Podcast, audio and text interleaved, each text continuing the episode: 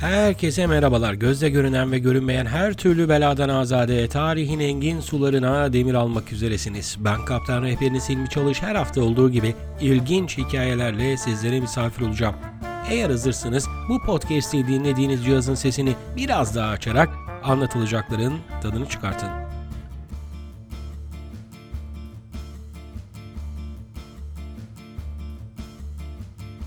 Yeniden merhabalar. Geçtiğimiz hafta söz vermiş olmama rağmen ve bu sözümü tutamamış olmama rağmen karşınıza çıkıyorum. Bundan dolayı affınıza sığınıyorum ki sizin ne kadar yüce gönüllü insanlar olduğunuzu bildiğimden dolayı da bir parça içim rahat ediyor. Çünkü e, aslında bu program kaydedildi. Bu program internete yüklendi ama teknik bir takım sorunlardan dolayı ki benim bilgimin artık orada son raddesi diyebilirim ben buna. Tam olarak anlayamadım ne olduğunu. O yeniden çekmem gerekti. E, bundan dolayı affınıza sığınıyorum. Yani e, bu süreci az buçuk benimle şahsen iletişime geçenlerle de paylaşıyorum ben. Yani araştır, bul, metne dönüştür, e, bunu seslendir, daha sonra bunu düzenle, internete yükle, bir anda kaybolsun.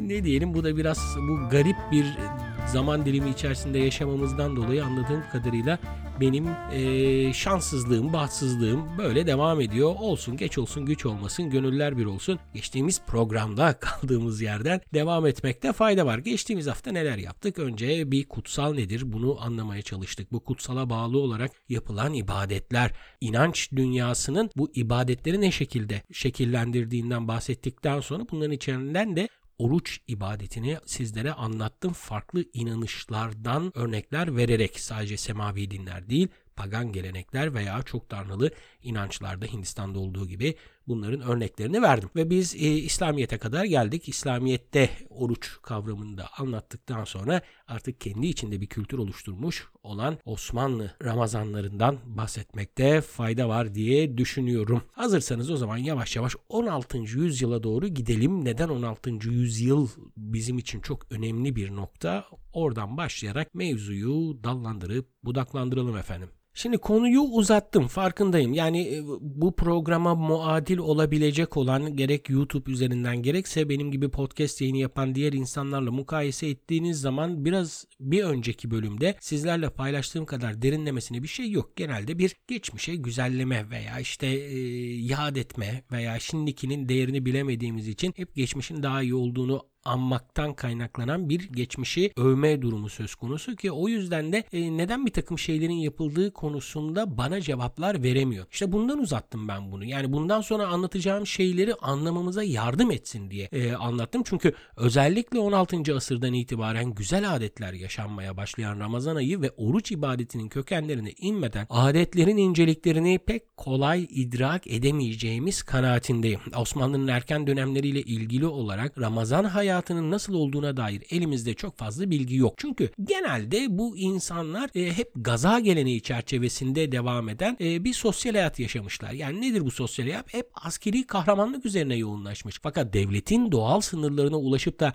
askeri faaliyetlerin önceki asırlara göre azalmaya başladığı zamandan itibaren Osmanlı tarih yazıcıları bize başta İstanbul olmak üzere insanın, sokaktaki insanın, sıradan insanın hayatını anlatmaya başlamışlar. Bizim popüler kültürde muhteşem yüzyıl diye adlandırdığımız ve Mimar Sinan bölümünde uzun uzun anlattığım o 16. yüzyılda bir düzene girmeye başlayan sosyal hayatın dinamikleri, etkilerini günümüze kadar devam ettire gelmiş. E, bu araştırmayı yaparken okuduğum kaynaklardan birinde bir seyyah Orta Asya'ya gittiğinde şöyle bir gözlem yapmış Türklerle ilgili. Türkler eğlenmeyi sever ve eğlenebilmek için bahane ararlar. Belki de bu hoş cümle duygularını hep en uçlarda yaşayan bir milletin tarihten süzülen aynısı kanaatimce. Bu sözden hareketle de diyebilirim ki kızgın ateşte ayakların bile yakacak ortama binaen sarf edilen Ramazan kelimesi bir eğlence halini almış Türkler için. Salt olarak Kur'an-ı Kerim'in indirilmeye başlandığı ay değil, kendine özgü bir yaşam ve kültürel zenginlik kazandırılarak çeşitli etkinliklerle süslenmiş bir fenomendir Ramazan Türkler için. Şimdi oruç tutmaya başlamadan önce malum Ramazan öncesi hazırlıklarına bir bakmakta fayda var. Çünkü çok büyük bir telaşın yaşandığını okuruz kaynaklarda. Öyle ki bir yıl boyunca sanki bu ay için hazırlanmış gibiydi bütün İstanbul halkı. Bir taraftan Ramazan masrafı görülürdü. Bir aylık erzak toptan alınırdı. Tabi bu durumun piyasayı canlandırması ve fiyatlarda yükselme doğurması gayet doğal bir haldi ama Şaban ayının 15. gününden yani Ramazan'dan bir önceki ayın 15. gününden itibaren saraydan çıkarılan bir tavan fiyat listesi vardı. Bunlara nar derlerdi. N-A-R-H. Biraz telaffuzu zor oluyor. Narlar belirlenirdi. Bu nar fiyatların uygulanması sadrazamın denetimindeydi ve emrinde çalışan muhtesip denilen görevlilerle bu fiyatlar kontrol edilirdi. Tamamen yeme içme kültürüne dayalı Ramazan'da en büyük çekince halkın erzağa ulaşamamasıydı. Bunun önüne geçmek için Osmanlı oldukça çaba göstermiş. Sadece fiyatlar değil, malların kalitesi de bir başlık halinde ele alınmış. Örneğin e, günümüzde de kullandığımız beyaz un o dönemde has un diye bir şekilde anılıyor. Sadece sarayda ve genel olarak belli bir gelir üzerindeki insanların ulaşabildiği önemli bir malzemeyken fodla unu denilen ikinci kalite un da daha alt tabakadaki insanlar tarafından tüketiliyordu. Ramazana has bir uygulamayla tüm kentteki fırınlarda has undan yapılmış mamuller satışa sunulurdu. Hatta halkın ağız tadını düşünen padişahlar Şaban ayının son günü bir numune yaptırarak bu has undan imal edilmiş pideyi denerlermiş ve beğendikleri takdirde fırınların bu numuneye benzer bir şekilde pide yapmalarını ferman buyurmuşlar. Bakın daha Ramazan'a gelmedik. Hazırlıklar Ramazan kadar metaneli geçiyor zira Recep ayında medreseler tatil edilirdi. Ramazan sonuna kadar kapalı kalırlardı. Bu arada suhte denen medrese öğrencileri taşraya gönderilir. Bir nevi staj olan yerinde eğitimlerini yaparlardı. Halkın dini e, konularda bilgilenmesini sağlamak amacıyla. E tabi şimdi kitle iletişim araçları yok televizyonda aynı anda çok garip sorulara cevap verecek din adamları yok vesaire. İşte bu e, suhtelerin medrese öğrencilerinin taşraya çıkarak taşra halkına e, bilgi vermesi üzerinden bir e, uygulama yapılırmış. Şimdi gelelim Ramazan'a. Daha önce de belirttiğim gibi hilali görmek mühimdi. Geçen programı hatırlarsanız hilal görünmeden Ramazan başlamıyordu. Günümüzde bilimsel takvim çalışmalarıyla netlik kazanmış olsa da bu geleneği devam ettiren tek ülke şu an hali hazırda Suudi Arabistan'dır. O konuyu ileride detaylı anlatırım. Ee, ne dedik? Hilal. Ha, hilal görülmesi de ayrı bir uygulamaydı. Deniz seviyesine yakın olan ve çevresine göre daha çukur bir konumda olan İstanbul'da Ramazan öncesinde çevre illere haber salınırdı. Hilalin görüldüğü takdirde başkentte haber verilmesi için. Ayrıca verilecek bahşişi de göz önüne alırsak halkın büyük bir kısmı da Şaban ayının son günlerini ya evlerinin çatılarında ya da minarelerde geçirirdi. Eğer biri daha hızlı davranıp da hilali görmüşse hemen İstanbul kadısına gidip hilali gördüğünü beyan ederdi ama bunu tek başına yapamazdı. İki de şahitin olması gerekliydi. E tabi dedik ya çok yüklü bir bahşiş var e, işin ucunda. E, hal böyle olunca şahitlerle gitmeniz gerekiyor. Şahitlerle beraber kadı huzuruna teyit edildikten sonra silsileyle önce Şeyhülislam'a gidilir. Şeyhülislam'da bu e, onayı verdikten sonra sadrazama ve en nihayetinde sultana durum beyan edilirdi ve onun fermanıyla Selet'in e, camilerinde bu iki minareli ve sultanlar tarafından yaptırılmış olan camilerde kandiller yakılarak Ramazan ayı fiilen başladı diye herkese ilan edilirdi. Burada çok ilginç bir şey var. Beklenmedik durumlarda yaşandı, yaşanmadı değil. Mesela 1727 yılında yani Lale devrindeyiz. Ramazan'ın salı günü başlayacağını önceden hesaplamışlar. Biz hilali salı günü görürüz. Ama e, evdeki hesap pek çarşıya uymamış. E, Tabi bu salı günü beklediklerinden dolayı Nevşehirli damat İbrahim Paşa Lale Devri'nin e, ünlü karakteri Çırağan'daki sarayında bir eğlence tertip eder pazar akşamına. Bu alem devam edip sazlar çalınırken bir anda Ayasofya'nın kandillerinin yandığını görürler ki zaten İstanbul'u az bilenler varsa az buçuk da seçilir orada. Ee, şaşkınlık kısa sürer. İşin aslı astarı araştırılır ve İstanbul kadısının millet henüz yatsı namazı için camiden ayrılmadan evvel teravih namazında kılı versinler diye kimseden icazet almadan kandilleri yaktığı anlaşılır. Tabii pek hoş karşılanmaz bu durum. Zira güzel bir çırağan aleminde sazlar çalınıp sözler söylenirken bir anda apar topar konaklara gidilip Ramazan'a hazırlanmak can sıkmıştır zira.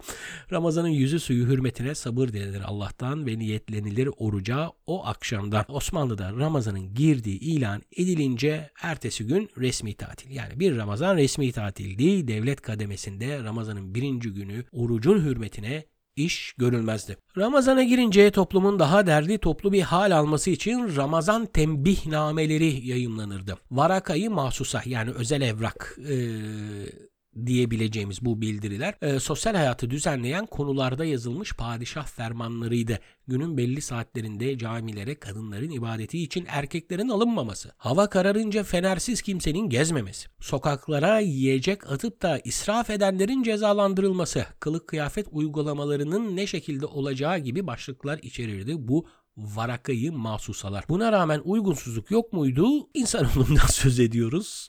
Olmaması beklenemez. Mesela 1596 yılında tarihçi Selaniki'den okuduğumuza göre Ramazan'da fıskı vücur eyleyen 5 uygunsuz kadın ve adamdan kadınlar denize atılarak idam edildi, adamların boynu vuruldu diye sert tedbirler de alınmış. 1553 yılında benim e, okumaktan çok keyif aldığım bir seyahatnamenin de e, yazarın olan Alman seyyah Dan Schwamm içki içtiği öğrenilen üç gencin kadı huzurunda suçları sabit görüldükten sonra sadece iç donları üzerinde olacak şekilde eşeğe ters bindirilip gezdirildi diye yazmış bize o günlerden. Bu yabancı seyyahların yazdıkları oldukça önemli. Dediğim gibi çok keyif veriyor bana da. Çünkü bize ait olanın bizden olmayan tarafından nasıl göründüğünü anlamak için iyi bir aynadır. Bu seyahatnamelerden devam edelim o zaman biraz daha. Stefan Gerlach şöyle diyor.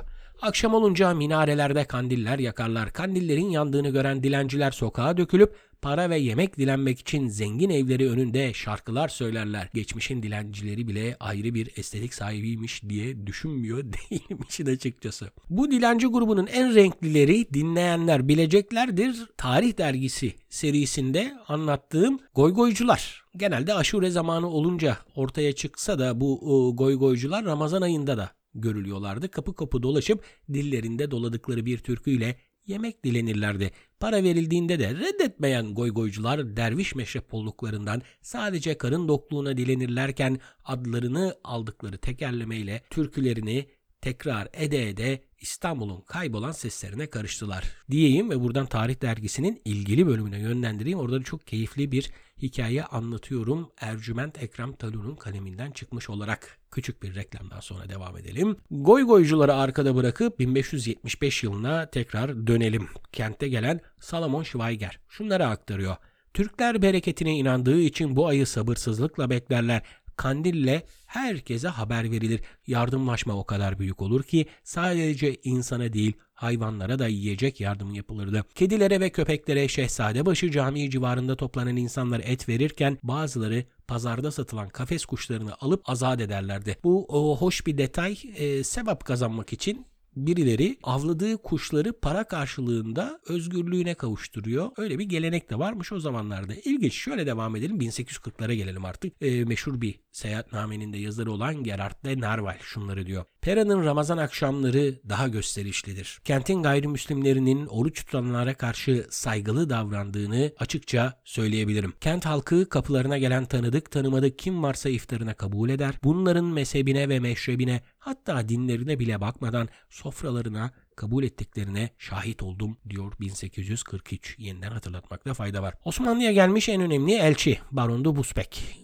çok çok alıntı yaptığım e, bu zat Sultan Süleyman döneminde halkın gündüzleri sokakları neredeyse tamamen boş bıraktıklarını fakat iftardan sonra başlayan hareketlenmeye dikkat çeker. Bu ifadeden yola çıkarak daha sonraki dönemlerde de dükkanlarını alışveriş yapmak isteyenler için oldukça geç saatlere kadar açık olduğunu Osmanlı arşivindeki belgelerde destekler efendim. Ramazan'da İstanbul sokaklarına tekrar döneceğiz ama önce bir iftar açalım değil mi? Zamanı geldi. Neredeyse top patlayacak. Sokaklarda son bir hareketlilik vardır. Evin küçükleri fırınlara gönderilmişler. Evliya Çelebi'nin anlattığı bademli, safranlı, haşhaşlı pideleri almaktan geri dönüyorlar. Top patladı mı? Henüz değil. Zaten olaydı bir zaman makinesi de gidip baksaydık o yıllarda da duymazdık işin açıkçası. İlk iftar topu 1821 yılında Ramazan'da Anadolu Hisarı'ndan atıldı. Sonraları bu adet çok beğenildi ve şehrin 7 yerinde top atılmaya başlandı.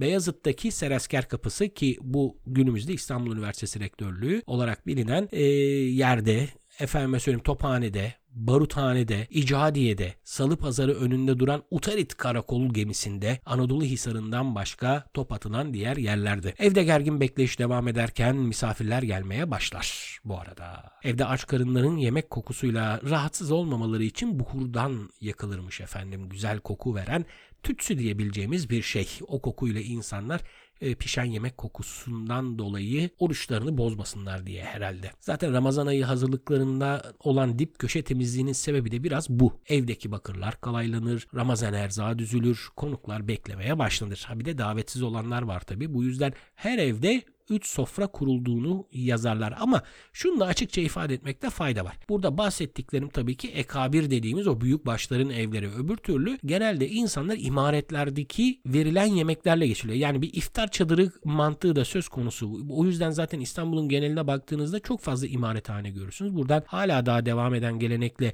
yemek dağıtan vakıflar var ki o dönem çok çok daha fazlaymış bu. Ee, bunlar dediğim gibi yani yüksek kademe insanlarının evlerindeki sofralar. Alt kademe kademede pek bu tip tantana yok. Yani o yüzden de biz bu tantanayı barındırdığı için bu zengin evlerinde biraz daha gezelim. E, insanın aklına da şey sözü geliyor. Hani zenginin malı bizim gibi züğürdün çenesini yoruyor efendim. Neredeydik? Şöyle bir daha bir notlarıma bakayım. Her evde 3 tane sofrayı kurduk. Biri evin beyi ve gelen erkekler için, biri harem halkı ve hanım misafirler için, bir diğeri de evde çalışan Uşak Ayvaz Halayık takımından ayrı gelen tanrı misafirleri içindir diyor benim notlarım. Peki sofrada ne vardı? Bir de ona bir bakalım. O dönemin insanı ne yer ne içerdi? Pek bir farklılık yoktu aslında bizim yediklerimizle. Fakat bir usulü vardı. Orucun hurmayla açılması sünnet malum. Fakat hacca ve umreye gidip gelmiş olanların getirebildikleri zemzem suyu ile oruç açılması da görülür bu dönemdeki sofralarda. Önce iftariyelikler tüketilirdi. Daha çok kahvaltılık türünden oluşan bu iftariyeliklerle mide biraz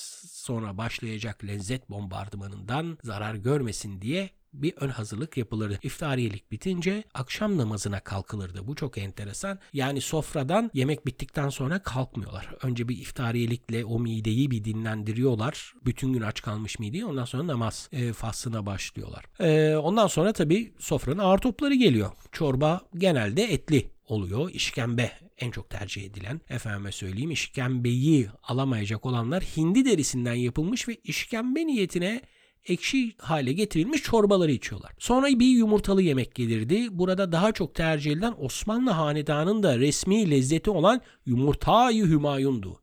Aslında basit bir tarif bu. Soğanlı yumurta. Soğanı kavurup üzerine yumurtayı açıyorsunuz. Ama garip bir şekilde ilk dönemden itibaren sarayın ve halkın tercih ettiği bir lezzet olmuş bu. Yumurta sonrası et yemeklerinden aklınıza ne gelirse artık börekle devam eden şölende son sıra pilava gelir ama ne çeşit pilav gerisini siz düşünün. Etli tavuklusundan tutun da beyinlisine kadar e, bir pilav gelirmiş efendim. Artık evin ahçısı o gün neli yapmak istemişse olu pilav yapılırmış. Sebzeli yemeklerle beraber sonra tatlıya doğru geçilirdi. Tatlının da hafifi makbulmuş efendim. Ya ne olacak ya o kadar saydığım şeyi tükettikten sonra baklava gibi hamur işlerine daldığınızı düşünsenize bir bayağı bir e, insan herhalde e, topu dikerdi diye tahmin ediyorum. Allah muhafaza sekteyi kalpten oracıkta can verir insan. Bir de bu saydığım menüyü hazırlamak vardı. Bunun için Bolu'dan özellikle Mengen'den ahçılar mevsimlik işçi gibi Ramazan öncesi İstanbul'a gelirlerdi. Zaten ahçılar arasında bu ayın yevmiyesi yazılmamış kurala göre çift sayılmış. Ki zaten evine ahçı alacak olanlar da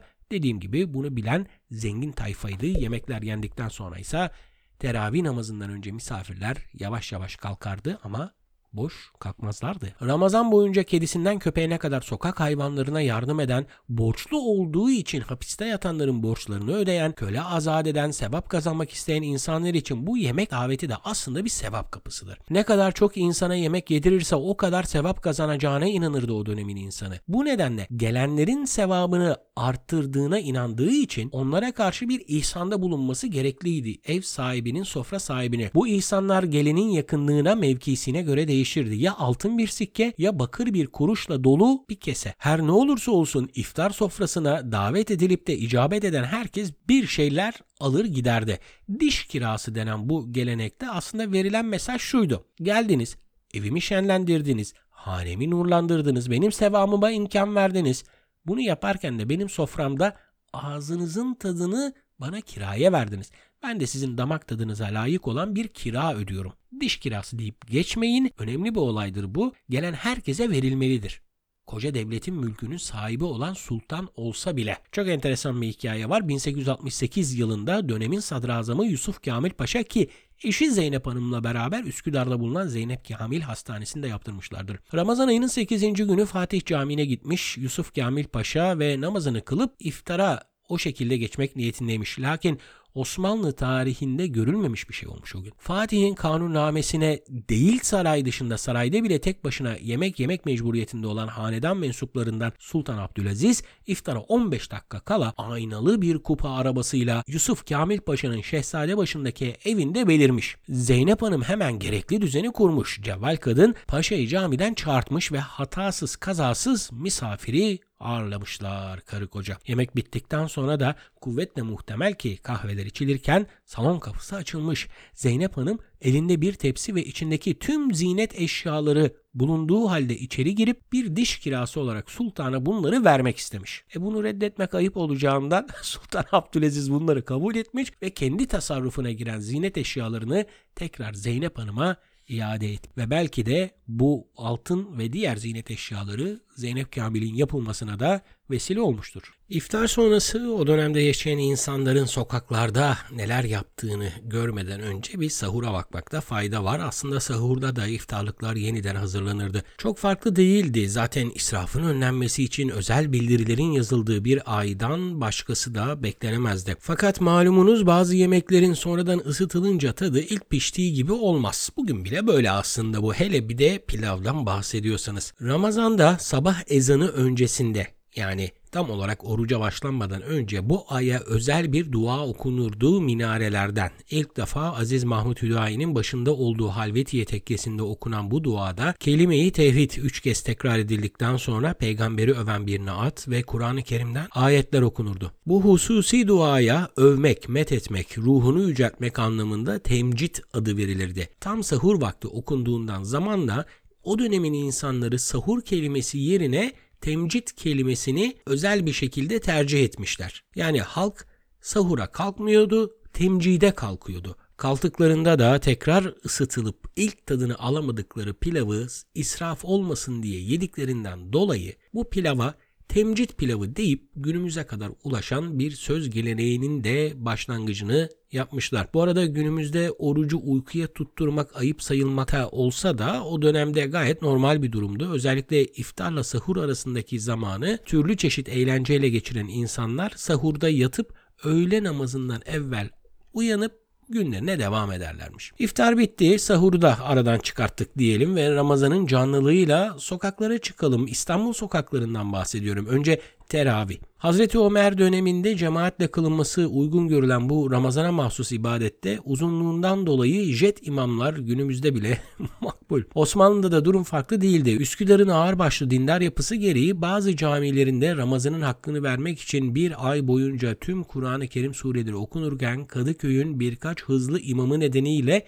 Üsküdar'dan Kadıköy'e gidenler çokmuş teravih namazını eda etmek için. Namazı da bitirdikten sonra sokaklara bir bakalım ama son bir kez dönüp camilerde bir göz atmakta fayda var ki Ramazan özelinde hiçbir şeye atlamadan her şeyin üstünde duralım. Mahyalardan söz etmek istiyorum. Mahya Farsça ay anlamına gelen mah sözcüğünden hareketle aya ait olan şeklinde çevrilebilir. Osmanlı kroniklerinde ilk defa Sultanahmet devrinde yapıldığı kayıtlı olsa da 1579 yılında şehre gelen ve biraz önce bir alıntı paylaştığım Salomon Schweiger çizdiği gravürlerde bu geleneğin 3. Murat devrinde de uygulandığını kanıtlar. 1722 yılına kadar sadece Süleymaniye, Yeni Cami ve Sultanahmet Camii'nde yakılan mahyalar bu tarihte Nevşehirli damat İbrahim Paşa'nın emriyle hem Üsküdar hem de İstanbul tarafında tüm Selahattin camilerinde yani çift minareli camilerde yakılmaya başlanmış. Sadece dış değil aynı zamanda camilerin içinde de bir şerit gibi ana kubbe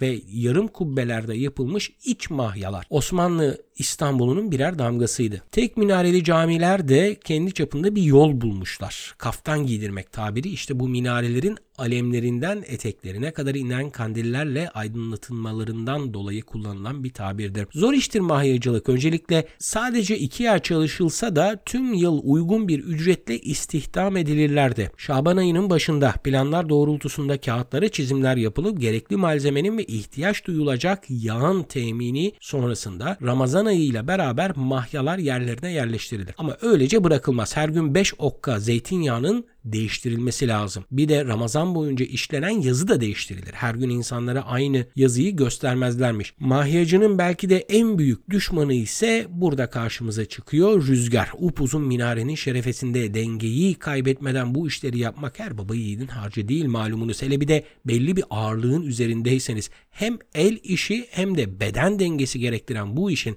Osmanlı zamanındaki son üstadlarından biri yine hanedan mensubuydu. Son halife Abdülmecit Efendi'nin küçük kardeşi olan e, Seyfettin Efendi'nin 120'nin üzerindeki kilosuna rağmen Ramazan aylarında gayet atletik bir şekilde bu işi yaptığı kayıtlıdır. Program görsellerini sosyal medyada paylaştığımda da o cüsseyle bunu nasıl yaptığına siz de hayret edeceksiniz. 1826 yılına kadar halk mahallelerindeki kahvehanelerine giderlerdi teravih sonrası. Bu kahvehaneler sahura kadar açık kahvehanelerdi. Ramazan öncesinde meddahı, hayalisi, orta oyuncusu bir aylık sözleşmeyle tutulurdu belli bir program dahilinde sahne alırlardı bu sanatçılar. 1826 yılından sonra ise Acemi Oğlanları Ocağı'nın olduğu ve ocağın kaldırılmasıyla beraber boşalan mahalde tiyatroların erken halleri yavaş yavaş peyda olmaya başladı. Bununla beraber Komiki Şehir denen üstadlar da aynı şekilde peyda oldular. Komiki Şehir, Türk doğaçlama tiyatrosunda ustalığın en yükseğine ulaşmış güldürü sanatçılarına verilen bir ünvandır. Güllü Agop, Abdi Efendi, Naşit Özcan, Kel Hasan ki Tarih Dergisi'nde anlattım son bölümünde ve ondan kavuğu devralan İsmail Dümbüllü bu komik şehirlerden bazıları. Ama daha eski bir tanesi var ki biz ona bakalım. Zilli Hayal, Tayfül Hayal gibi isimlerle anıla gelmiş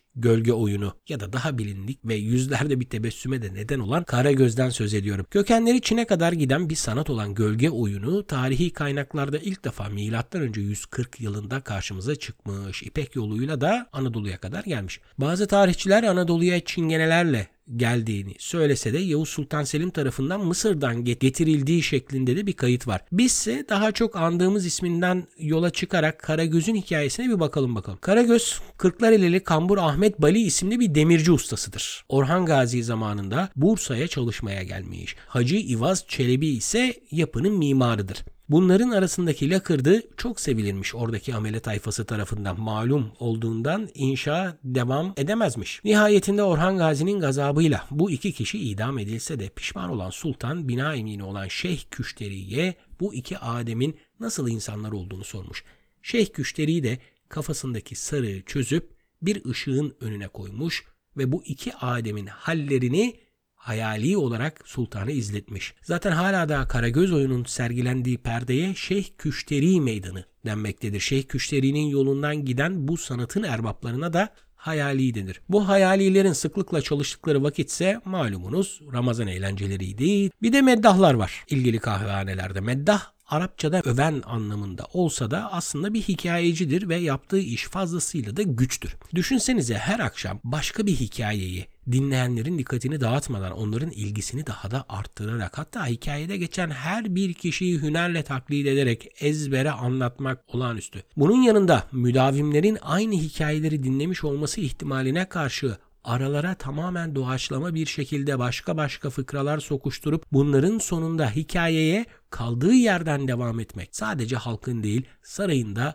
sevdiği bir seyirdi meddahlık. Elimizdeki kayıtlardan Fatih'in Balaban, Yavuz Sultan Selim'in Çok Yedi Reis ve belki de en ünlüsü 4. Murat'ın meddahı Tıfli Osmanlı belgelerinde adı geçen meşhur meddahlardı. Evliya Çelebi İstanbul'un esnafı arasında saydığı meddahların iyisini şu şekilde tanımlıyor. Yemekten sonra gelen derin bir yellenmeyi bile taklit edecek kadar yetenekli olmalı meddah diyor Evliya Çelebi hoş anlatımıyla. İşte böyle renkliydi Osmanlı'nın Ramazanları. Canlı, heyecanlı, bir dolu geleneği ve hikayeyi barındıran apayrı bir dünyanın yansımasıydı. Yani eskilerin andığı o eski Ramazanların rengi ve ahengini bulamamanın acısını daha iyi anlayabiliyor insan bunları okuyunca veya dinleyince sizin gibi. O kadar derin bir alt kültür oluşturmuş ki bu süreçte sizlere anlatamadığım bir sürü şey daha var. Çocukların oruca teşviki için tutturulan tekne orucu, sultanların huzurunda Ramazan boyunca sürdürülen huzur dersleri, büyük ve görkemli bir merasimin sergilendiği hırkayı şerif ziyaretleri ve daha neler neler. Bunların hepsi ayrı ayrı programlar olabilecek hoş konular. Zaten bu zenginlik gördüğümüz gibi sırf İstanbul halkının da değil, İstanbul'a uğramış seyyahların kaleminde de hayat bulmuşlar. Hatta İstanbul'a hiç gelmeyenlerin bile. 1865 yılında 3. kitabını yayınlar Jules Verne. Hiç İstanbul'a gelmemiş olan Verne'in bu kitabında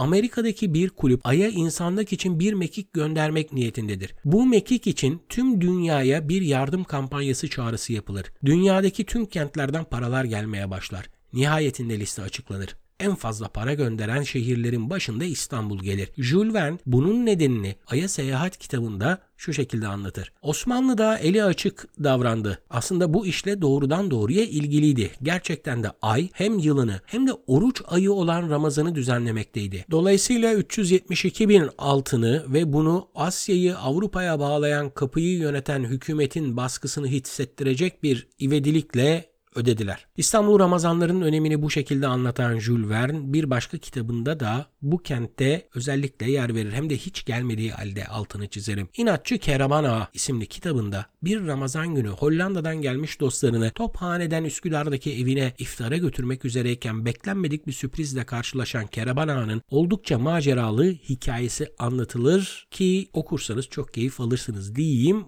Oradaki detaylara girmeyeyim şimdi programda biraz uzadı zaten. Daha çok şey anlatılabilir İstanbul Ramazanları hakkında ve hep anılır aranır özellikle eski toprak insanlar tarafından. Klasik bir soru vardır onların dilinde. Nerede o eski Ramazanlar diye. Sanki bu soru her dönem sık sık tekrar ediliyormuş gibi Yahya Kemal Beyatlı bir keresinde şöyle yazmış. Kimi eski Ramazanlara hasret, kimi ise atalarımızın lezzetiyle yaşamaya devam ediyor. Kimi ise Ramazan'ın da her şeyi gibi zevalinden korkuyor. Hal böyleyken Ramazan medeniyetimiz ufak tefek de olsa güzellikleriyle bir şekilde yaşamaya devam ediyor diye güzel bir tanımlama yapmış Yahya Kemal Beyatlı. İşte bir şekilde dilim döndüğünce gözüm gördüğünce, ruhum hissettiğince bütün bunları bir araya getirerek derledim, topladım ve iki bölümlük bir Ramazan dosyasını sizlerin beğenisine sundum efendim. Umarım beğenmişsinizdir. Bu program bu şekilde bitiyor. Önümüzdeki hafta görüşünceye kadar mutlu kalın, sağlıklı kalın ve esen kalın.